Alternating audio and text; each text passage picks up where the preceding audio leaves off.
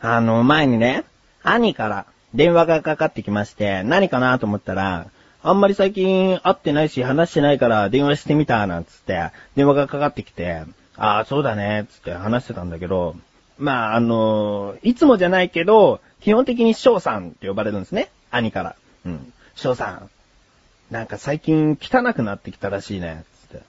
うーん。何のことかな。翔さんの見た目汚くなってきたらしいね。ああ。まあ、つまり、肉肉しくなってきたと。ぶよぶよしくなってきたということを、えー、もっともっと嫌な言い方で言ってきてるんですね。うん。ああ、そうそうだね。汚くなってきたかもね。まあ、話聞いてるよと。これ誰から聞いてんのかって、親から回ってきた話なのかなと思ったら、関本慎也というね、横断歩道の元メンバーのやつ。そいつが兄とちょっと親しいもんで、そう話が回ってって。そういえば結構前に関本慎也に会った時に言われたのが、翔さん、ちょっとガタイ良くなってませんって言われたんだよね。そのさ、ガタイ良くなってませんってさ、相手を傷つけないよね。うーん、まあ、敏感な人だったら、それイコール太ってるってすぐに、お前太ってるって言いたいのかよっていうのがわかるかもしれないけど、ガタイいいっすねって言われて、一瞬で嫌な気持ちにはならないよね。あー、あ、違うな、太ってきたからそう見えるのかな、なんつってね。関本慎也はきっとね、そのまあ、気遣いのやつだから、太りましたとは聞かないんだよね。またいい言葉でさ、相手に刺激を与えるよね、あいつは。運転をしていて、運転が荒いですねっていうのは失礼だから、翔さん運転忙しいですねっていうのは関本慎也の言葉ならではの言い回しなんですね。そういった感じで、その、翔さんガタイ良くなりましたね、と。うん。まあ、その時はそれしか言わなかったんだけど、どうやらね、兄と関本が話してる時は、翔さん相当太りましたよ。びっくりしましたもん。みたいな感じだったらしい。失礼しちゃうよ。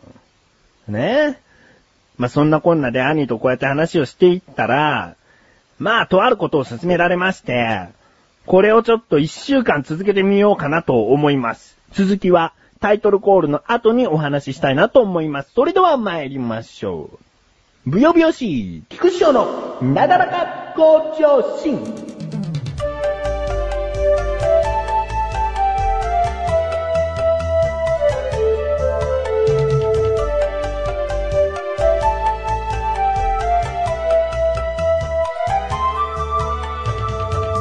でね、この汚らしい菊師匠に兄は何を進めてきたかというと、まあ大きく言えばダイエットですね。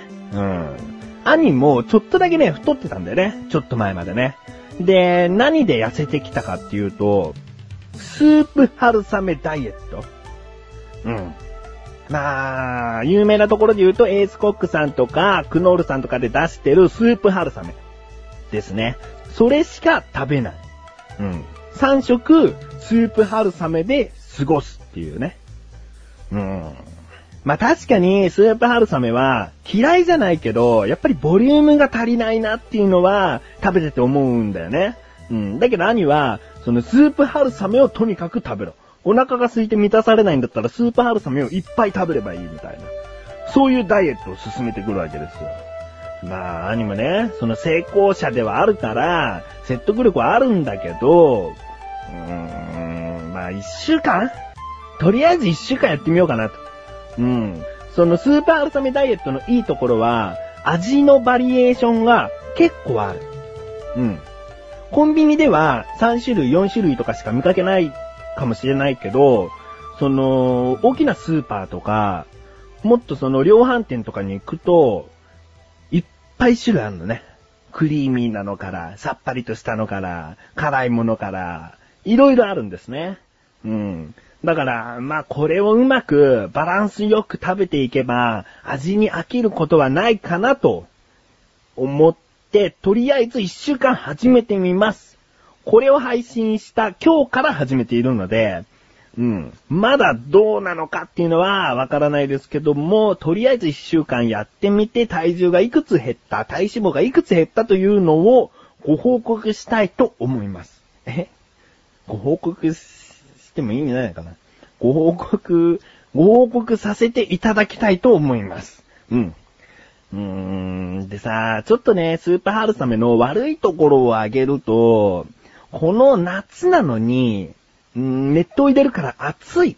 熱い食べ物なんだよな。うーん。春雨じゃなくてもいいから、あのー、最近出てきたお茶漬けにウーロン茶、冷たいウーロン茶をかけて食べるっていう元があるじゃないですか、お茶漬けの元が。それと同じようになんか、あのー、冷たいウーロン茶をかけて食べる的な、スープ春雨みたいなカロリーの低いものがあったら食べやすいかなと思うんですよね。うーん、なんかね、ウーロン茶を入れる食べ物ってね、いいなって思うんだよね。うん。お茶を？お茶をおかずにしちゃうの？みたいな、その感覚が好きですね。うん、あ、そうだ。前回か前々回か話した創作料理のクラムチャウダー。クラムチャウダー丼のクラムチャウダーに、そう、ウーロン茶入れましたね。ウーロン茶入れると味に深みが出るんじゃねえかつってウーロン茶入れましたね。しかも牛乳を入れる前、味を試行錯誤してる段階でウーロン茶入れて、あ、ウーロン茶のいい味出てるなぁと思ったけど、完成したクラムチャウダーでは一切ウーロン茶感はなかったね。うーん。でも自分のクラムチャウダー丼の茶はお茶の茶なんで。今決めましたけど、お茶の茶なんで。クラムチャウダー丼。まあ、そんなね、ことを今言ってもしょうがないけども、えー、そうだなぁ一週間とりあえず、スーパー春雨ダイエット、やってみたいなと思います。でもちょっと栄養分のことも気になるから、野菜ジュースは1日1本飲んでいきたいなと、うん、思います。果たして、どうなることやら。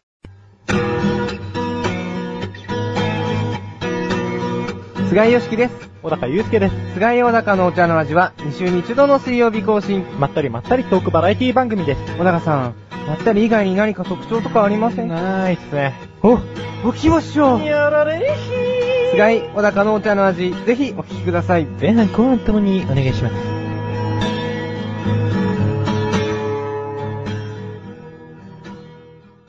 えー、コーナーに参ります。自力80%。このコーナーでは日常にある様々な疑問や質問に対して自分で調べ自分で解決していくコーナーでもあり、リスナーの方からのご相談やお悩み解決していくというコーナーです。今回はメールが久々に届いております。ラジオネームシンバさん。あありがとうございます。えー、本文、はじめまして。いつも楽しく聞かせていただいてます。ありがとうございます。今回は88回でお酒の話をされていたのを聞いて、ふと疑問に思ったのでメールしました。自分はお酒を飲んでいて楽しくなるとどんどんピッチが上がっていきます。そしてどんどん酔っ払っていきます。酔っ払うと、またピッチが上がります。助けてください。という疑問ですかね。えー、あという悩み相談ですかね、これだと。うーん、これだとね。でもちゃんと続きがあってね。えー、いや、間違えました。うん、そんな感じで加速度的に酔っ払うとあっという間に記憶が飛んでしまいます。楽しく飲んでいた記憶が次の日起きるとなくなってたりするんです。とても悲しいです。そこで調べていただきたいんですが、どうして酔うと記憶がなくなるんでしょうか？おー。難しいかもしれませんが、お願いします。なんなら根本的な飲みすぎない方法でも構いませんよ。よろしくお願いします。いや、なんならっていうね、もしわからなかったら、そっちでもいいよ、みたいに、こう言ってくださってるんですけども、いやいや、えー、今回の疑問、どうして酔うと記憶がなくなるの？ですね。調べてきました。ここからが答え。お酒で記憶がなくなる理由。お酒で記憶がなくなる現象のことをブラックアウト現象もしくはアルコール性記憶障害、アルコール性検視症などと言います。アルコールが脳に入ると、記憶を司る海馬で記憶の伝達を行っているグルタミン酸を受け取る働きを持つ NMDA レセプターという物質の働きが鈍くなります。ねえ、ちょっともう、いろいろと出てきたけどね。えー、要は、アルコールが脳に入ると、もう、脳の働きが鈍くなるよ。ね。そういうことですね。えー、そして、鈍ると短期記憶という短い間の記憶はできるんですけれども、そこで得た情報を中期記憶、長期記憶などとして脳に定着させることができなくなります。うん。だから次の日になると忘れてしまうとか、そういうことが起こってしまうんですね。うーん、まあどうして酔うと記憶がなくなるかというのはこういったことなんですけども、これだけじゃちょっとね、あの、うん、まあそうそうかっていう感じだし、なんなら飲みすぎない方法っていう風にシンバさんおっしゃってるんですが、えー、記憶が消えにくくなる方法の方が良くないですか？うん。お酒は飲むけども、記憶が消えにくくなる方法の方が、シンバさんにとってもお酒飲めるし、記憶は飛ばないしで、一石二鳥じゃないかと。そっちの方が。ね。お酒を飲みすぎない方法っていうのは結局自分が苦しくなるから、えー、こういった方法のがいいと思って調べてきました。記憶が消えるのを防ぐ。それは、ズバリ、スパイスのサフランというものですね。うん。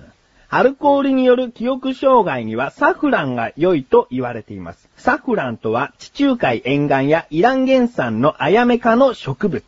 古くから香辛料や香料として利用されてきました。うん。そしてアルコール性の記憶障害にはそのサフランのめしべに含まれる黄色の色素成分、クロシンが有効だと言われています。うん。クロシンは海馬の神経細胞を活発にするので、アルコールはさっきそこを鈍くさせてしまうといったところを、そのクロシンというのは海馬の神経細胞を活発にするので、アルコール性の記憶障害はもちろん、認知症の予防にも役立ちますと。ちなみにサフランはスパイスとしてパエリアやブイヤベースに使われてますね。うん。だから飲みの席でもしそういった料理があれば、それを食べてお酒飲んでってしたら、比較的記憶は消えにくくなっているんじゃないかと。うーん。だからちょっと飲み会の前にそういったものを取り入れてから出席するとか、そういうことをするといいかなと思いますね。どうですかね？サフランですね。サフランくん。サフランくんがお酒飲む席には役に立つよ、ということですね。えー、シンパさん、メールありがとうございます。こういった感じに日常にある様々な疑問や質問の方をお待ちしております。お悩み相談でも何でもいいです。どしどしとご投稿ください。以上、自力80%でした。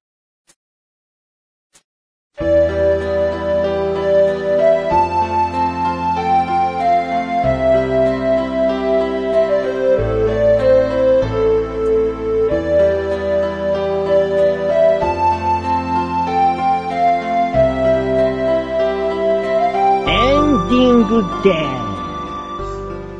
前にも話したことあるんですけれども、花より団子というテレビドラマをついに全部見ることができました。DVD レンタル戦争に巻き込まれつつ、意外とやっぱりね、借りられててね、ツタヤで3巻、別のツタヤで3巻って借りて、で、結局全部見れましたね。うん。ちょっと最後の方を含み内容に触れてしまうので聞きたくないという方は、この辺で止めていただいて。うん。いやー、なんかね、あのドラマの何がいいかっていうと、そのいい人がかっこよすぎる。うん。で、いい人がとことんいい人なの。その、なんか、ドロドロドロドロしちゃうような、そういうものも含まれるんだけど、なんか最終的には爽やかな感じになるっていうか、うーん、自分はね、改めて思ったけどね、ハッピーエンドの物語が好きみたいね。うん。ハッピーエンド中のハッピーエンドがいいね。うん。